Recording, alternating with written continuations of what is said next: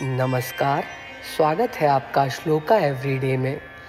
आज का श्लोक है श्रीमद् वाल्मीकि रामायण से। श्लोक है, प्रेम और वैर के ऊपर। रामायण में कहा गया है, मनुष्य को कभी किसी से ज़रूरत से ज़्यादा प्रेम और वैर नहीं करना चाहिए। आइए, कंठस्थ करें आज का श्लोक।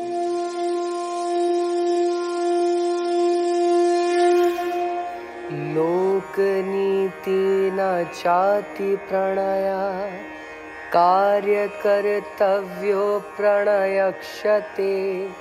उभयं हि महान। दोषस्तस्मादन्तरदृग्भव।